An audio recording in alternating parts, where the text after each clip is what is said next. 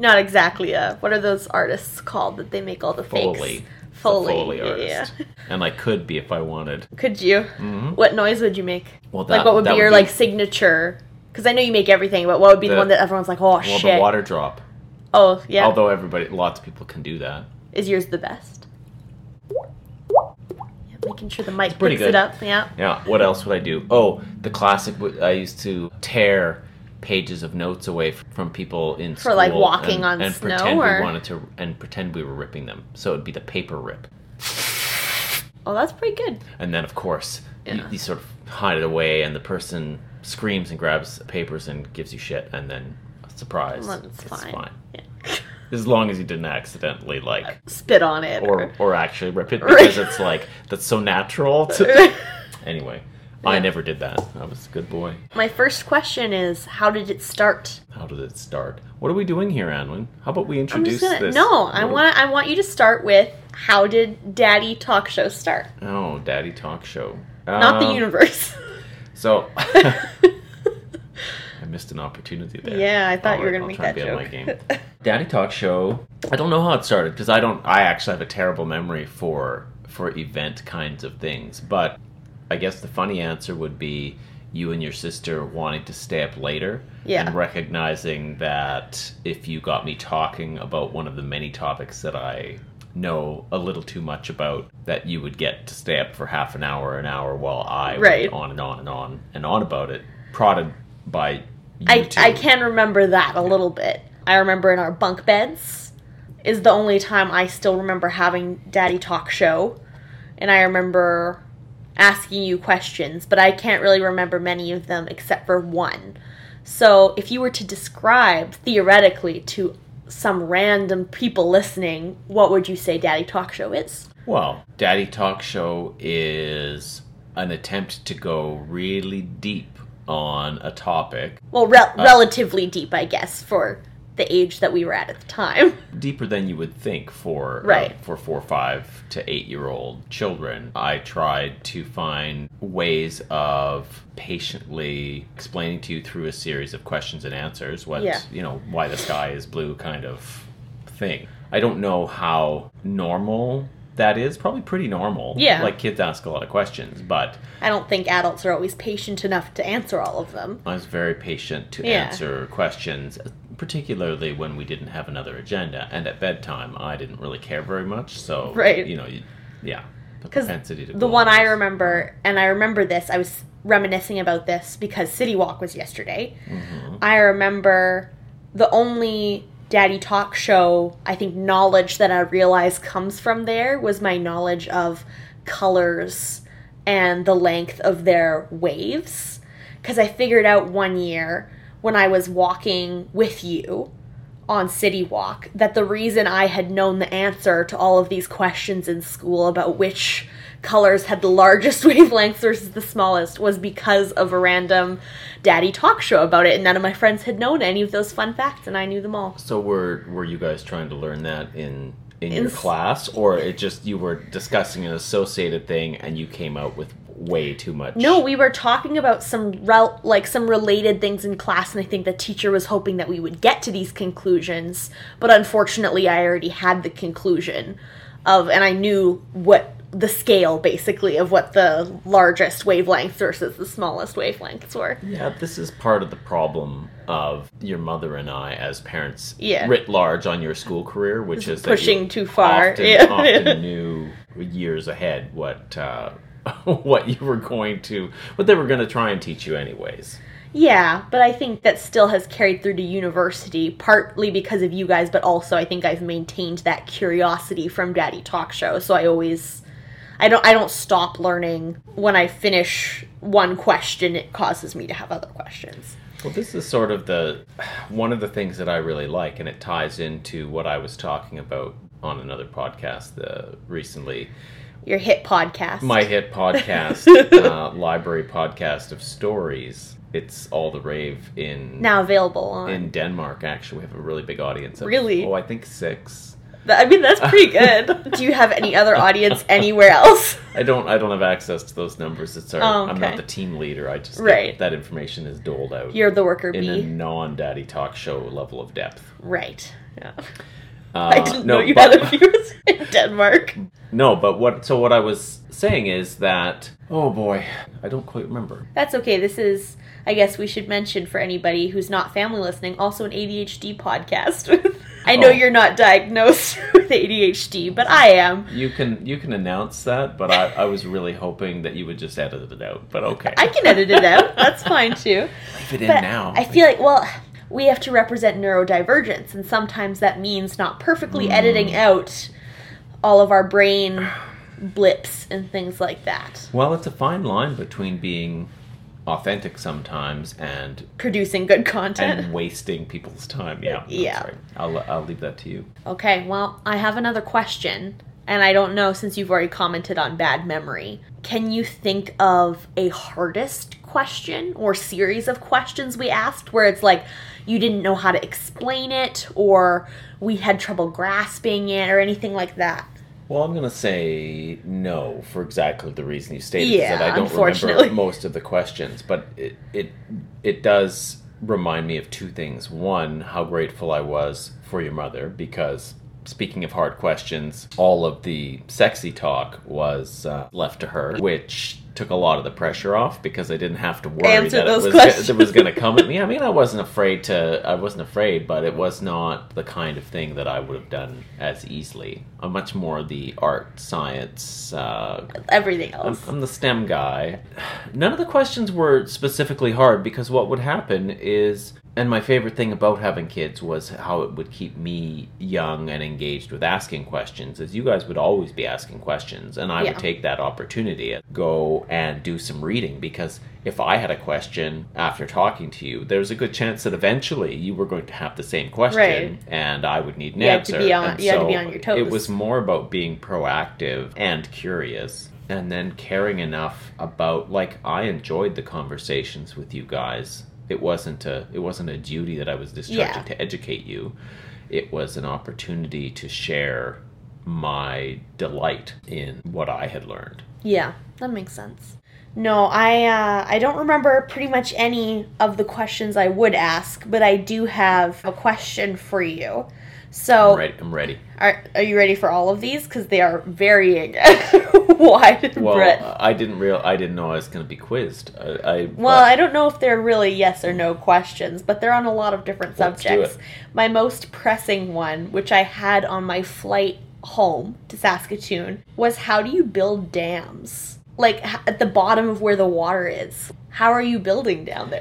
All right, I know I'm- that's a really specific question, but it's it popped into my head and I decided not to look it up so I could ask you. INAE, E, I am not an engineer, but I have looked into this from time to time, and uh, from what I have seen and read, you could divert the flow To another place to to build the another dam. place, and you build part of it, Right. and then then I suppose, or divert it entirely around an area and then re-divert it back into that area when you're complete. So you. The other thing is they probably have some techniques now for building a lot of parts of it out of the water and, And then just dropping it in it with in. cranes. I, I so really how would they have originally been built if that's what we do now? Since I've given you the secret that I didn't know the answers to most of the questions that Yeah. you ever asked, I, we're gonna have to pause while I do some research. or, I mean, what would you do if you were I guess I would I would try to base it off of nature's best dam builder. Like I would try to see if there was some way to maybe build something over top and then start slowly building down. But I see the problem with that is if you start cutting off the water flow, it's going to put increased pressure on whatever you never gonna work? build yeah. at the end. But I also don't know for like really massive things if you could have with old technology been able to dam them effectively or was that mostly with like small rivers or things like that like i don't really know the history of I don't know things if that were dammed I don't know when humans started actually damming things. I mean, we probably were diverting Mm-hmm. rivers fairly early, but mostly we use water wheels and, and various things to steal power from the water or whatever borrow Right. it. But the Romans, they were building aqueducts and moving vast amounts of water Yeah. over land. Yeah. 2000 years ago so yeah i, I, I suspect it's it's got to come down to either temporarily um, blocking it with a makeshift dam Yeah. right and and letting the water back up in a in a valley or something building your your work and then and then Yeah. releasing it i don't know I bet it would also be a matter of timing. Like you'd want to build it after the hottest periods of the year, so there was the least amount of water or the lowest water level. You know, so because if you do it after the winter, I imagine that's a recipe for disaster. If all the snow is melted and it's the fastest and strongest it's ever been, if we're talking rivers or things like that. so now of course my hunger is to go and do some reading Yeah, well, I mean, if that's the hunger, that's where it goes. We can we can pause the podcast here and insert. Uh, this is what we learned. Do you want to do that reading now? let's do it All right, I'm pulling up the history of dams. you, i'm looking up the hoover dam So my first finding is that the earliest dams were called gravity dams, and so per our previous just dump Guess. soil in over well, in ancient Egypt, some places it was soil, but those are called um, the earth dam. But a gravity dam, the strategy is to just basically use things that are heavy enough to resist being pushed away in some sort of mm-hmm. water. So yeah. it's a mix of like bringing in rubble and doing things like masonry to just keep going until you're able to make something that's sort of strong enough. And that's like really old. That's ancient Egypt. That was in 2950 BC and it was called Sad el Kafara, which means the dam of the pagans. Ooh. Yeah. Well, I have learned that for the Hoover Dam, which I was researching, Where is the Hoover Dam? It's in Colorado, and it's huge. They had to build some tunnels right through the rock. They had to divert the water into s- into two separate streams, I think, around the area that they wanted Oh. to work. Then they diverted, and then when it dried up, they were able to build in there, and then they reintroduced the water. So that's really extensive then. I think that's probably the the best way to do it, but I don't. yeah, I just I can't imagine in like ancient time periods how long that would have taken without a bulldozer, basically. Right. Well, like- they didn't. They weren't trying to get hydroelectricity, so they didn't need to be able to build any useful infrastructure Right. inside. So Right. things like dropping rocks and wedging Gravity logs and all gravity yeah. dams are going to be sufficient. I suppose the real reason. I don't know why ancients would do it at all. What was the? Did they talk about a reason for Um, creating those dams? Well, let's see. I could imagine that there was flooding and they were trying to mitigate. Yeah. I suppose, because ancient, but ancient Egypt had a lot of uh, lore around flooding as being part of a a, Yeah. a cycle of the gods, right? It's a Also, it looks like this cycle. dam that was made in ancient Egypt kind of sucked because it didn't use masonry well, so it kept breaking. but the Romans were the ones to do it the best, apparently, as you know, the Romans, are were want to do. engineers. Yeah, Yeah, I'm not totally sure why they are built, but it seems like there's got to be some really good reason because apparently there have also been ancient dams found near like Mesopotamia and like the Middle East and stuff. So Wow. it's a very long-lasting tradition. clearly, before you have children, this will. I have to figure will this out. Work of your life. Yeah. Until then, I can think about it as a fishing thing, as a means of being able to grow more plant life around the area. Well, maybe I'll look it up in next episode. We'll answer this. for sure. this question about Alright. why dams were built. Well, I'm glad I was able to ask one. I was really worried I was going to come out the gate with a wimpy question that was like had a really obvious answer, but That I'm glad. everybody knows but you. yeah, That was that's a- just a little embarrassing. It would be embarrassing for me since Yeah. uh, you know you after clearly all didn't daddy- educate me well enough. right. Yeah. Okay, well, this one, I feel like I might be able to intuit pieces of it, but I don't know the specifics. So what's the question that has been nagging you? A question that was nagging me is I've realized a gap in my knowledge is definitely space.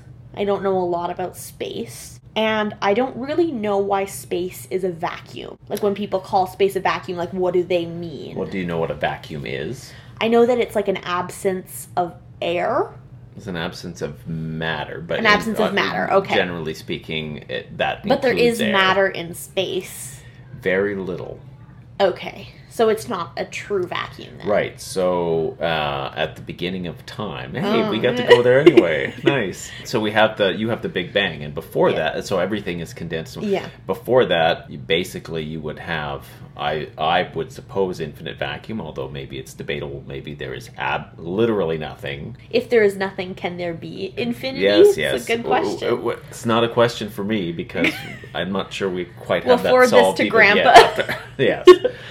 So the matter uh, is expanding to fill that space, but because uh, very early on in the universe, there's not going to be any vacuum within the bounds of of the matter that's expanding because it's so right, but dense. but past But it as it is would- expanding and spreading out, we have uh, pockets of matter, and in between there is just still the nothingness. Although we're learning now more and more that there is there's there's more there. But there was a question just on quirks and quarks last week, and and uh, and a woman who knows far more than I do was Yeah. speaking, and it, it gets down to one particle per square meter, like one is what would uh, define a vacuum. well, this would be interstellar space? space. There Okay. might, you know, it's not absolute vacuum, but it's like if you could imagine one atom in a square meter, Right. as opposed to the trillions that are inside of you, Right. or even even in the air, there would be that many. Yeah. Right? So, so that's what that vacuum is, and because of that, because you know that pressure keeps things from moving. Right, when you press in on them, they they get closer together, Yeah. and, and atoms don't move as much. So, in a vacuum, things have nothing pushing them to together, and So, so, is you, that why you can't have sound traveling in space? yeah, there's nothing to There's nothing it. to bounce off of. There and- is no medium to vibrate because Right. sound is vibration. but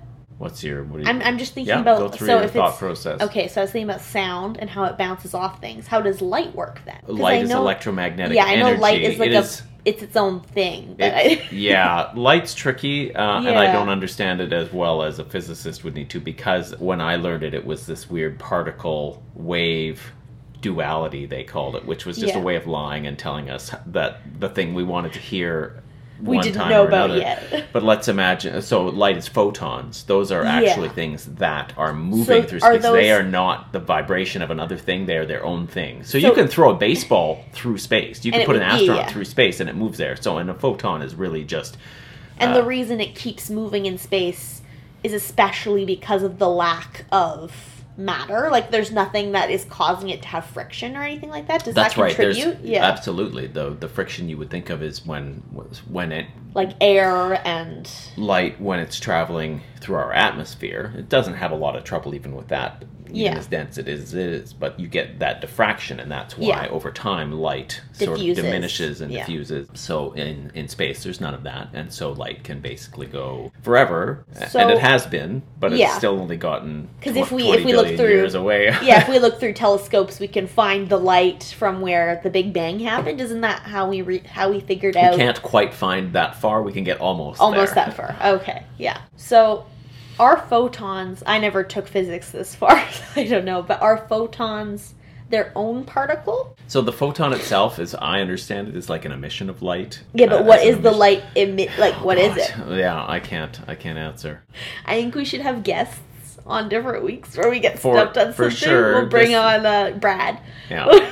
we'll bring on our physicist uncle to talk us through photons. Yeah, he would be certainly good as a particle physicist. That's right. Yeah. Be right up his alley. That makes sense. He's measuring them all the time. Photons or particles? Well, all kinds of particles. As they, everything like when when you smash.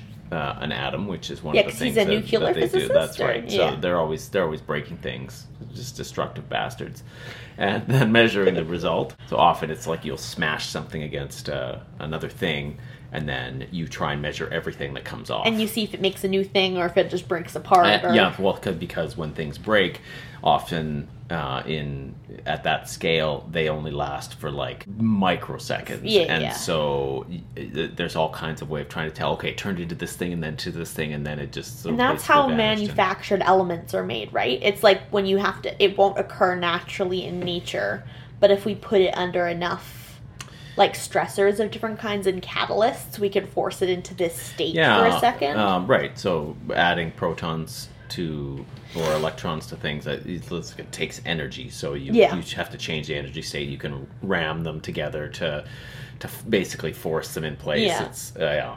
Uh, it's hard to imagine that kind of stuff and on that scale, but apparently It makes sense to me, like in terms of like magnetics, like how theoretically you had a heart fast enough force, like you could like.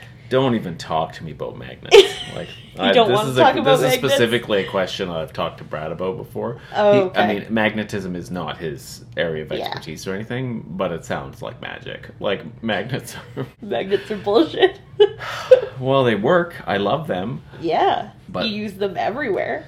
Magnetism doesn't make a lot of sense. I find a lot of theoretical physics doesn't make sense. Like lots of like the forces of physics make sense to me. I guess maybe outside of magnetism because I don't know how that works really. We were talking about the difference between what Anna does as a as a teacher Yeah. in high school and what Ian does as a researcher at the Right. university. And he teaches too at the university, right? Very little now because he's the grad chair, and so he's he only has one class a semester that he teaches, and the rest of the time is being grad chair and doing research. But his research, he calls it playing in a lot of ways, right? Right. It's like he is trying to play with ideas and interesting things, and the tangible results of those often come many years down the line. Sometimes, in notable examples, not even in your lifetime, Yeah. right? And uh, whereas Anna is dealing with kids and watching them change right in front of her Mm-hmm. throughout the year and getting people writing her letters about what a great teacher she is and and it's just the feedback cycle is very virtuous and and it encourages you to go Mm-hmm. forward whereas the only thing encouraging you in a field Theoretical that you're as, discovering. as Ian's bioinformatics is your maybe your local group of people that you sort of play with these ideas and you're coming up with things Yeah. and he specifically mentioned imaginary numbers he's like the guy think, i think of the i think of the four nerds that maybe sat around in a room and, and came up with that idea and they Yeah. were like sure it was the coolest weirdest strangest problem that there ever was and whatever that mathiness of it all was so intriguing that that they codified a way to explain it. I don't even know, full disclosure, what the hell you do with imaginary numbers, really. I've used them and I've had to use like the little I one one time Sure. in calc, but that was like five years ago at this point. So I don't know anything. Suffice to say, it's a whole category of numbers, so Yeah. it must be important. We'll bring uh, we'll bring Gus in. Could I'm this sure. podcast happen without imaginary numbers? That's the question. That Huh. is what I want to know. Well, are imaginary numbers actually imaginary, or are they somewhere in our society? Well, Like you functioning? Are they? do we just pretend they're imaginary? Do we imagine the difference between colors? Are dragons real? Yes. Probably so. Yeah. okay. So the next one I was thinking about is in reference to like both ADHD and anxiety and depression. But like I know that like dopamine and serotonin are like feel good chemicals, but what are the exact functions that they serve in the brain or body? Okay. Again, not an expert. Dopamine. I'm gonna leave because I No, Ness. I, I less think I've it. I think I've known more about it in the past. Like I've Right. looked up all these things before. Serotonin is a connectivity chemical in your brain, so it's used in the exchange of information in your brain, and Right. so my understanding is that it's less of a feel good thing and more of a quickness thing. Right. So for me, because I'm on SSRIs, which is selective Yeah. serotonin reuptake inhibitors, those leave more serotonin in my system that my body naturally produces, which allows me basically to think better, to Yeah. Have To a clearer head. because if you run out of the necessary chemicals, it slows down your brain process. It literally makes it so you can't think. Yeah. Cuz when I was I was doing some reading online about ADHD and one of the things they find about people with ADHD and one of the reasons it causes depression and anxiety is because of an inability to regulate serotonin levels. So people with ADHD are very prone to addictive personalities because they find something that is causing interesting connections in their brain or making their brain happy like a video game or a kind of food or whatever which produces a lot of serotonin and so they're very very easily addicted and very easily bored because as soon as they are not getting sort of immediate stimulation it can lead to like a depressive lag where it's like a like and that's what I feel is I don't feel depressed for long periods of time.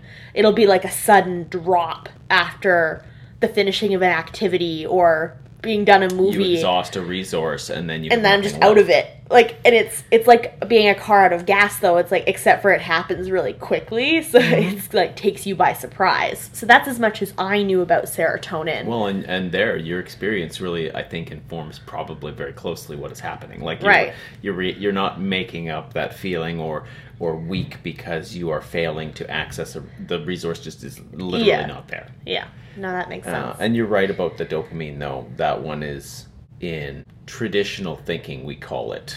I think it's like the love drug or the connection. so is that the one that you get with like hugs and stuff, or is that serotonin? Oxytocin is the one you get from hugs. So what what do you but get? but you probably get a cocktail of things, and Well, dopamine yeah. is is the main one that we think of as as making you feel good and and connected and in love. I remember being told as a kid that you would get dopamine when somebody combed your hair and that that was a way that those kinds of things say when primates groom one another Yeah. which hair combing is uh, an example that that is that good feeling is one of the things that creates bonds between people that would be one for your aunt rita yeah, and you know, in our, from our game ancestors, how the way that you can mate with somebody is if you groom them repeatedly. you groom them three times and then you can mate then you're mates That's- for life. that's how it works Oh, it was. I was thinking about the biological reasons for all of those chemicals, right? So, like serotonin feels very obvious to me that in order to at least progress your race or continue to live or find more efficient ways of doing things, that your brain rewards you for making connections between things. Like if you are doing something new that is stimulating your brain's like this is really exciting we should keep doing these new things and keep pushing ourselves to learn all of these acquired skills In a complex brain, I imagine it's different in uh, simpler brains because really the feedback cycle for, say, bacteria is very simple, right? If you're able to reproduce, that is success. And but not all bacteria have brains no, they none, Yeah, like, none, none of them do. My my neither do slime is molds right. Although brains are tricky too, right? Like how many how many neurons to make a Yep. brain, etc. And can it be, as in the case of a slime mold, somehow magically uh, dispersed throughout your Can you- single mean, cell? slime mold can clearly learn without a brain so clearly it's getting something from that Yeah, but does it have to be some kind of chemical reward structure? I think that I think that is um, good for rewarding where socialization plays an impact. So, you know, in creatures that have that kind of a, a society, I doubt that bees have those kinds of hormones, for example, because the programming is just so much more simple. but i think it's just different kinds. And you of wouldn't chemicals want your though. you wouldn't maybe because well let's take the example of the slime mold right it learns not to go down a certain path because it experiences pain right which definitely submits different things to its neurons not its so not its brain.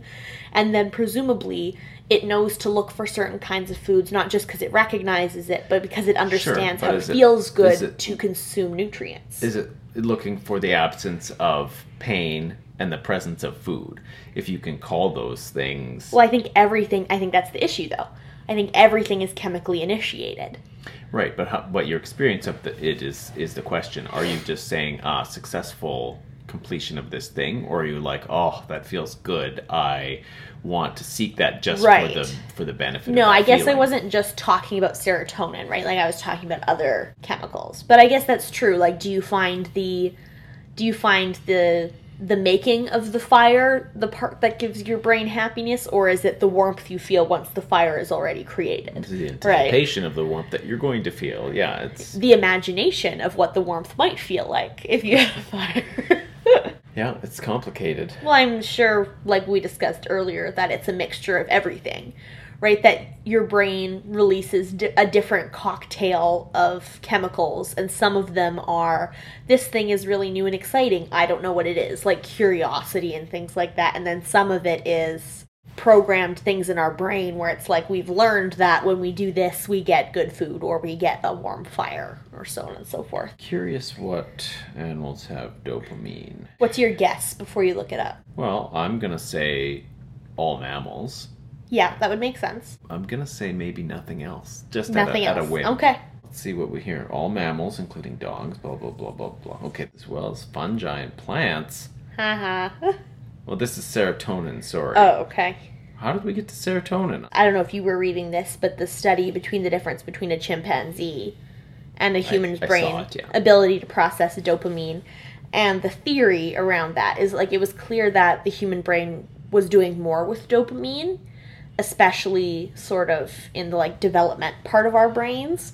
But the idea that researchers have is that that is so all of my theories about development seems to be slightly more specialized for humans and it's potentially why we have pushed our evolutionary track so far is that our dopamine is unique in the fact that it rewards more and like It things plays like it plays achievement. a it plays a role It's in some like- other animals, but it doesn't. Yeah, well, it, it does the same thing, but it seems it seems like a catalyst, right, for like people wanting to achieve things and wanting to like like discovering things and making progress and things like that, and you So get if you, had a low, rewarded. if you have a low amount of that, you might feel a little good, but you're not going to be like you don't feel to- necessary to do your body doesn't feel necessary to do certain things right so and that has actually caused some disabilities and differences in our society as well. Things like autism are associated with different levels of dopamine. I couldn't find if those were higher levels or lower levels of dopamine. Potentially some of both in people who are on different sides of the spectrum but Yeah. it seems to be a clear thing that creates different behavior in different people, which makes sense because certain people with other unique mental illnesses or something like that may experience a lack of dopamine. Maybe that's is dopamine one of the ones you're missing in depression? I don't know the answer to that, but I would imagine so because it's if if it if it induces pleasure or feelings of pleasure in people when you have a condition which is earmarked by the inability to feel pleasure, I assume that that's going to be the case. I wonder if your body can go through a withdrawal from those chemicals. if like you can become a, if you can be addicted to them. Well, not even addicted, but just like that is a normalized part of your ecosystem of your body. And if you suddenly experience a lack of that, like if you have a loved one that's passed away or you're going through a really hard time or whatever, because people go through depression in those periods, I'm wondering if part of that is the stark contrast between a regular dopamine level and a now significantly lower dopamine level. Yeah, well, that's the thing is the more specific a question we ask like that, the more we require we need answers from an expert or you you start getting into the area where research is being done. It's hard to know Yeah. where that is necessarily like Well, I think this is part of the issue is that, well, we were discussing this earlier, but when I was a kid, I think Daddy Talk Show was so effective because I couldn't make inferences the same way because I had much lower knowledge base. I could still make in- inferences and leaps of intuition and still ask lots of questions, but there would be a place where that would stop because my other knowledge was at such a place where I couldn't keep leaping forward. you're, you're it's like uh, trying to come up with a brand new original thought, right? Yeah. What right? It's like that doesn't you just don't think hard and come up with an original thought. You have to have some kind of experience to draw on to to lead you to the next thing. I remember when I was starting to write as a kid, like really desperately wanting to have an original thought. And then I remember reading online, like, no thoughts or original. all stories, all stories are replaying of old ideas. And I was like, ah, shit. Well, and if you say it like that, it sounds really bad, but th- that's the truth of it, and that's that's the one thing I wanted to say. And you may choose to bump some of these ideas around in in where we talk about them, or maybe just leave them where they lay. But I think for me, one of the best things about Daddy Talk Show was that as kids, you weren't ever ashamed or embarrassed about a question that you didn't know the answer Yeah. to and i tried to really reward that by i mean i tried to give you as much information as i can or as i could but and and there's a point at which you start running out of the what you know in an area. Yeah. and it was very important to me to communicate to you whether or not you were able to understand this that there were limits to my knowledge and that there were things that i didn't know and that was okay. And even trying to talk about those things in a live setting where we're like musing foolishly to me that just mimics the childhood experience right? It's like if kids are embarrassed and afraid to ask questions because they will look stupid then they won't learn. Why Yeah. should it be different for adults I totally right agree. it's like because then you have to stop learning because you have to you have to settle down and be comfortable in what you know and not and and not bother asking questions certainly not publicly And, And- I think I think the internet has broken that in some ways where like let's say we posted this and we hadn't had this discussion and people are like, "Oh, look at them saying these stupid things about dopamine." Like, That's why I'm mentioning it because Yeah. I, I want it to be okay that we don't know the answer, and if we're Yeah. curious enough, we try and find it out, and and ask people who know more than we do. right, and then uh, because there's going to be a hundred topics that after we've done this, we know a little more than when we Yeah. started. which is really important to me and i actually do think you taught that to me because well i remember when i was younger i had a big list of words in a notebook i don't know if you remember this where whenever i would learn a new word i would write it down. That sounds vaguely familiar. and because you know adhd i had like five notebooks that i did this in. And sometimes they had repetitions of words or words that i had known and then forgot or whatever. But i was never afraid to ask because you guys were never afraid to use like quote unquote adult language and like big words in front of us. And i was never afraid to ask what those words meant. And i remember a specific class in grade 12 it was grade 12 biology and our class was trying to learn one of the cycles of i think how plants absorb oxygen and stuff and i So part of photosynthesis, I- or it, not a part of photosynthesis because it was about them like yeah, yeah. a part a part of that i forget what it's called and i remember my teacher saying to me during class because i kept raising my hand and raising my, and nobody else was in my class and i remember my teacher thanking me for asking all the questions everyone else was too afraid to ask but clearly needed answers to because the whole class after i would ask a question would ask more questions but people were all afraid of looking stupid relative to everybody else in the room Okay, but uh, yes, I think that's a huge problem. But also, it, it just suddenly strikes me that sometimes when I would sit in a class in university and there was Yeah. a kid smarter than me or that knew more in that particular area, they would start talking about a thing. I would just be, I'd be dead silent and like, I wanted to open my mouth, I wanted to contribute, but I had nothing to contribute.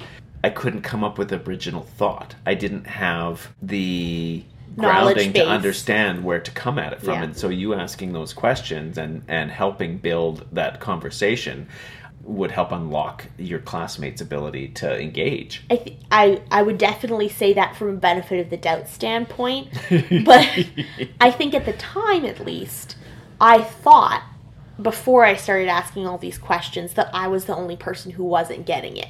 right You oh know- you literally felt stupid I literally felt like everybody else understands this, and I'm the only one who has to ask a question about it. Because nobody else was asking questions for a while in these classes, and I, I didn't understand why unless they were in complete control of the subject matter. Like, why wouldn't you ask questions? Right? And so I started asking questions, and when I went back to visit this teacher two years ago, he commented that we were one of his favorite classes because of how many questions we ended up asking by the end, because of just how freeing I think it was to all admit that there were things that we didn't understand and not to be, you know, full of myself. But I do think that I started that in that class, and I think that it's because I don't equate asking questions with being stupid or ignorance with being stupid. right it's I think actually- ignorance is an opportunity to grow, right? And if you know you're ignorant, that's even better because then you know you have an opportunity to grow. I think it's way worse to not know you're ignorant, oh by far as I'm sure we know. Oh, shoot. I had a question, but now it's gone, I think. it's just like me earlier it'll come to you Ah, probably not. That's fine, though. Did it ever really exist if I can't remember it? well we'll never know your mind is a black box of which we know nothing Yeah. except what comes out and goes in I think we don't know all the time what comes out either, but that's okay. Oh, yeah, when we were talking about what to talk about in this podcast, you mentioned that we used to ask lots of behavior questions, like social. You in particular, Leora. Like what kinds of questions? You were very curious about cause and effect, and Right. and what would happen next was sort of the the idea. Right. So we played these games where we set up fake social situations with your dolls or your Well, I- toys. oh, I remember right? And- those still. And we would play through scenarios, and you seldom got tired of playing through the scenarios and I would always try and change. We would basically we were doing a little drama game where one of us would, Improv. I would you would play one or two characters and I would play the rest of the characters. I And- remember. So I remember. I remember lion, hippo, and giraffe, which were my big Lego pieces. Yeah, from your Duplo and I set. and so there were there were moms and there were babies. I don't know if the old lion was a dad. I think he might have been. Yeah, but the bit of a other two were moms. dad, I think. Yeah, yeah. and I remember that. So baby hippo was always the one getting picked on, and lion was always the jerk, and then baby giraffe was frequently the one to go and tell the mom something was happening, and then the moms would converse and come Yeah. and, and punish or lecture baby lion. And it gave us an opportunity to say, okay, here's something that went wrong. Let's see, can we, we're going to assign blame about what happened and decide why. And then we're going to watch three people, the lion, the giraffe, and the hippo parents, come up with with solutions where they all feel differently about things. So they would argue about it and they would disagree and they would undermine each other, right? And or, or someone would say that they were overreacting and then that would- gaslight people who practice gaslighting. but it would give you it would give you it, you just absorb that and were able to integrate that into your social understanding right it's like okay there are people that have all these otherwise you have to wait until you run into that in the real world and try and, And make sense of it right and you I think I just had a realization about this that I've carried that into my D&D playing in terms of like my DMing and building situations and worlds.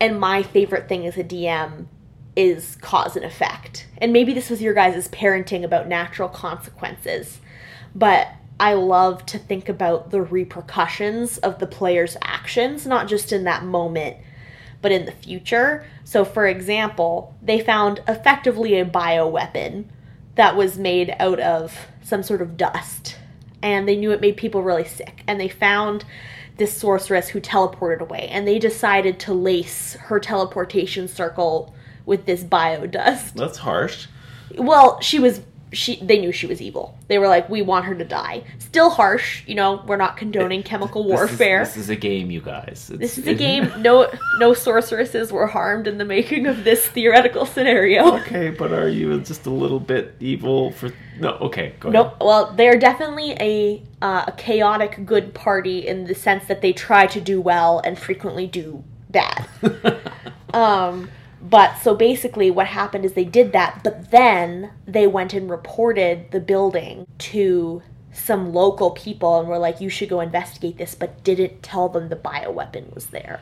oh no and they didn't even think about it. They don't even know anything has happened. But there are definitely people who went to investigate this that have now died from their actions. And if it they go back to the create city, disease that will then spread hey it's just No. like a chemical that will eventually it's uh, it's one that was made up by by Matt Mercer for for Aeor. So for like the ancient city ruins, and it when you inhale it, if you don't get a cure, um, you eventually turn to ice and then shatter. So it like starts by you um, like going really slowly and things like that, and getting sick, and eventually progresses to you turning into ice and being incurable after that. But I was just I was thinking about that in terms of because as a player, I know I think through those things, but I clearly my players do not. And I don't know if it's them taking it a lot like a game and not taking it seriously, or if it is an actual lack of thought about consequences and the results of actions. That's really interesting. Um, you know, I ran into those same sorts of situations in gaming over the years, and I've been on both sides of that equation as as someone who I, I feel like emotionally matured quite late. Yeah. Uh, I'm actually more aware of that transition, I think, than some people because when it happens younger, it just seems kind of a natural Yeah. thing. And Do you think having kids is what caused you to think about that more? No, I was starting to like I started to think about those things in university. Embarrassing as it is, it wasn't until late high school, like in grade 11 or 12, probably toward grade 12, where I recognized that other people had important thoughts. Right, like you were the main character. I was the main character, and everybody else was just supporting cast. And I, it's very strange to hear myself say that, but it's true. I think I had the opposite development. Because I remember as a kid, you guys having to teach me to stand up for myself. Not because people were bullying me a lot, but because I was always willing to give way for other people's wants or needs. Like, I think as a kid, if I were to describe how I felt, maybe I would have felt like the supporting character.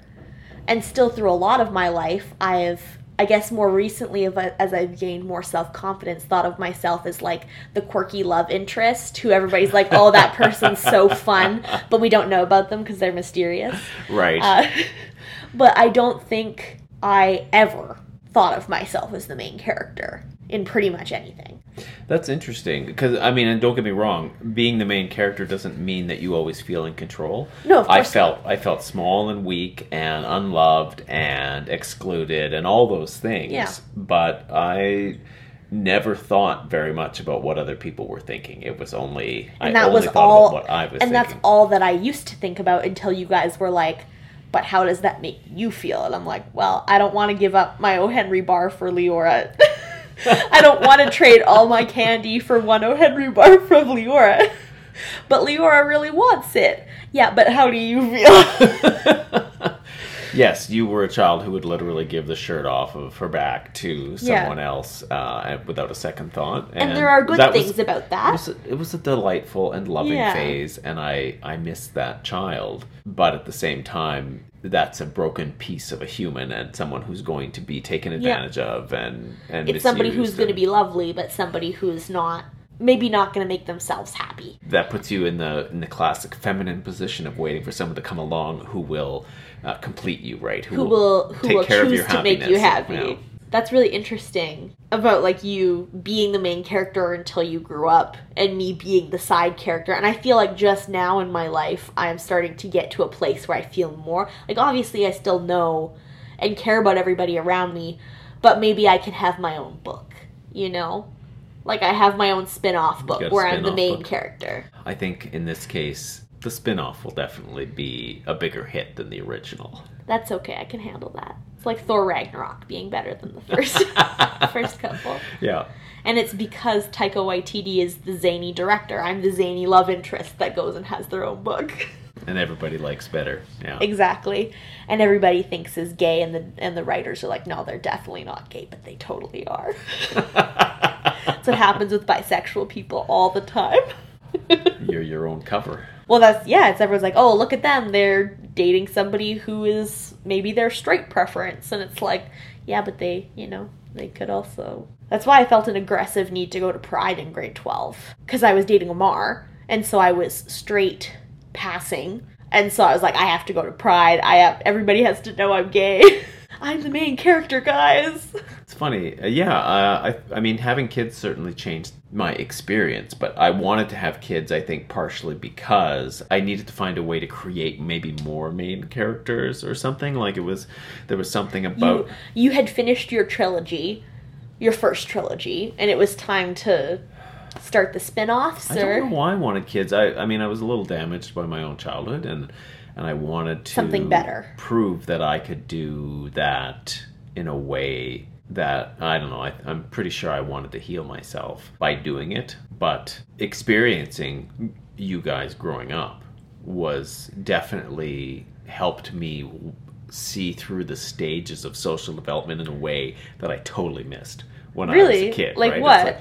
well, just just the whole kids are so guileless in a lot of ways, and when they when they do have guile, it's generally transparent. So it's like all the things that I didn't quite understand about how my friends would manipulate a situation or how they might want to exclude somebody and Or how they might else, feel in those how they might feel i had the inside track on. Like i got to i got to map my childish impulses and feelings and questions that i had about those situations and and watch you guys deal with it. And then because we were close i, I feel like i got lots of insight from that That's super interesting. I never thought about that I guess when you're a kid, you think parents know a lot more than they know because you know so much less than they know. That's right. Uh, any any technology sufficiently advanced uh, seems like magic, right? Yeah. I know that parents always talk about learning things from their kids, but I thought more in that context of like learning from the experience of being a parent or how hard it is, not like literally learning from your children. I think it's I think it's all of those things. Well, yeah, if I'm you're, sure if you're open to well. the concept, right? Yeah. And and and not everybody is broken as I was emotionally,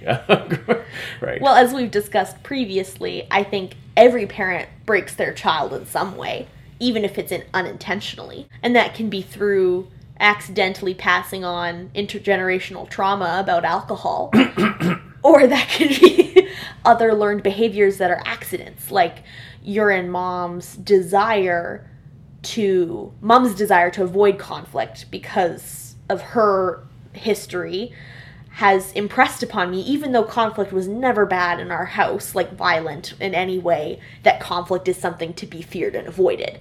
Because anytime it would happen it's like this big scary the, thing the tension was very high. yeah. Uh, And yeah. it feels like really high stakes because she would get so upset when there's conflict because of her past that I'd be like, oh, I need to be really upset too. This is really bad.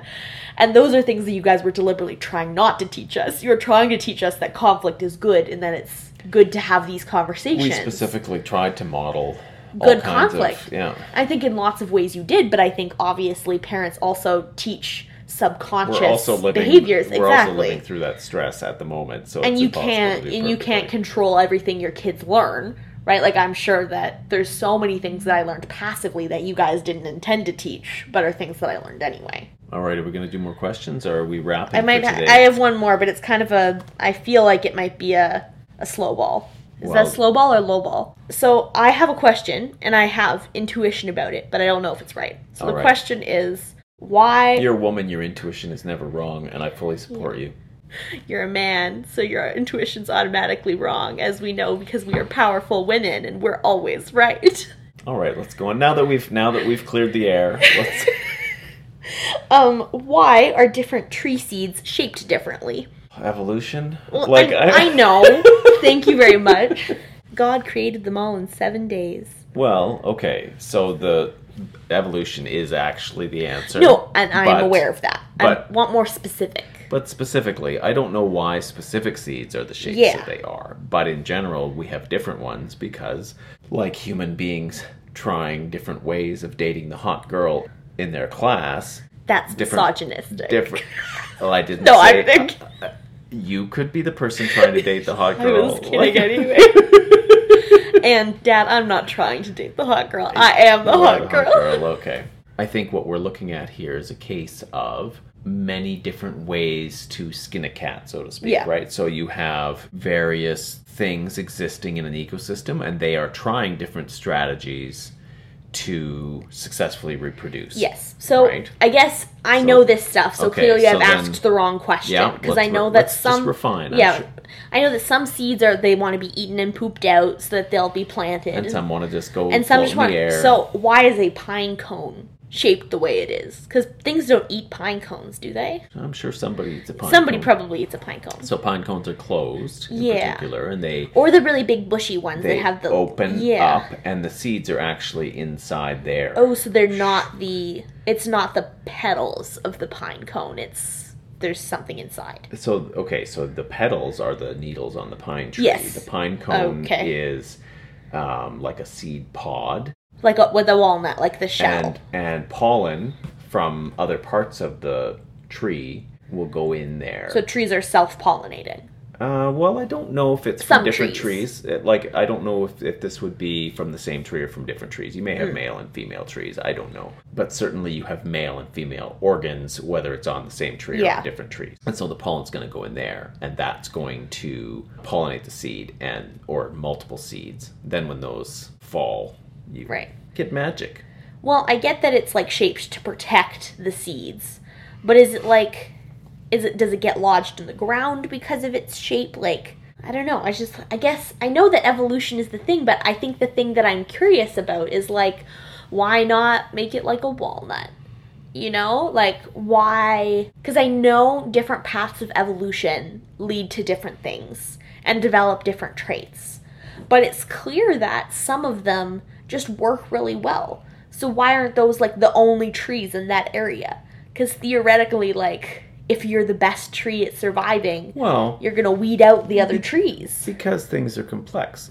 So in some cases, that is definitely going to happen. Right. But in other cases, it's like, okay, so we have variability in Things that are the best for different things. weather patterns. And so one Right. year you have it's drier and you have a forest fire, and pine cones do really well in that scenario. And Yeah. in fact, some of them actually, uh, you know, want It that causes heat them to cause open. to open up, Yeah. right? Whereas some of them maybe do really well in in wet seasons, and or in the case of some of our forest structures. Some things do really well for a while, and then they shade little things underneath of them and kill them, and then there's that thrive space in underneath shade and something come- else, right? yeah. It's like you have you have those long-term cycles and wind up with a whole bunch of different strategies and they tend to find niches right so Yeah. somebody will succeed really well in one scenario and someone in another and and they all kind of it i think over this long long long period it starts to look like they're all working together like we see this, what what looks suspiciously like cooperation from things that are clearly not thinking about anything Yeah, And like just different animals that are like, oh, the ecosystem is cooperating. Well, no, they're still trying to murder each other. But yeah, but even with plants now, we're starting to talk about it in the language of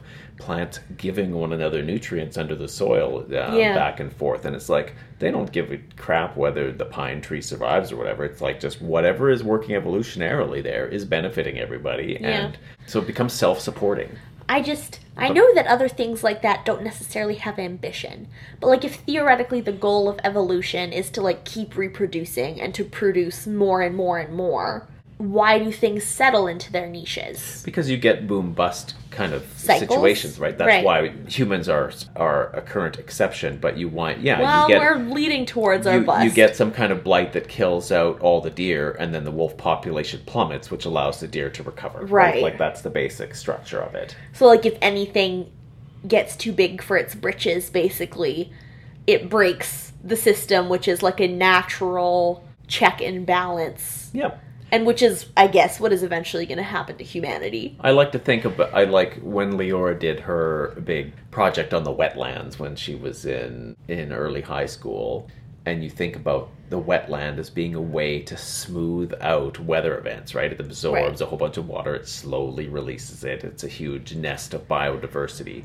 The only time you wind up with big problems is when you have a A disease a or catastrophic difference, like a new disease right, that maybe takes Something out mutated an entire or- species because it was way too successful. right. Ten, things tend not to be that way because But then it can't, and maybe it can't be then the though disease because it dies, just right? It's yeah. like- it's a disease that only preys on bananas, and now that all the bananas are gone, it's done.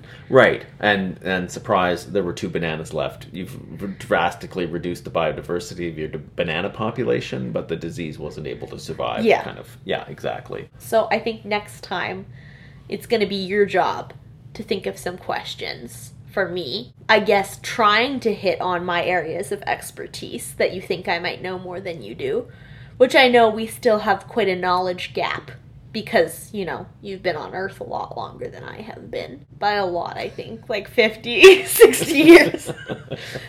I'm pretty clo- sure you're close to on your deathbed, but I am too, so that's okay. But I don't know. Like, I think you should, though. I need to start collecting questions. Yeah, instead which of- is what I was See, doing. Part of the problem is being a habitual answerer of questions. It's Yeah. hard for me to collect them because I wind up. as we've as we've discussed, you know, it's important to grow and learn from experts. And not that I'm an expert in anything yet in my life, but I'm a relative expert in some areas compared to you. Hmm, so, Okay, I already have my first question, but What I'm is not- it? I'm not telling you. no, yet. I want to know right now. No, you'll have to wait, dear listener, for the next episode. Oh shit! What Daddy a great cliffhanger! oh man, it's gonna go viral. Yeah.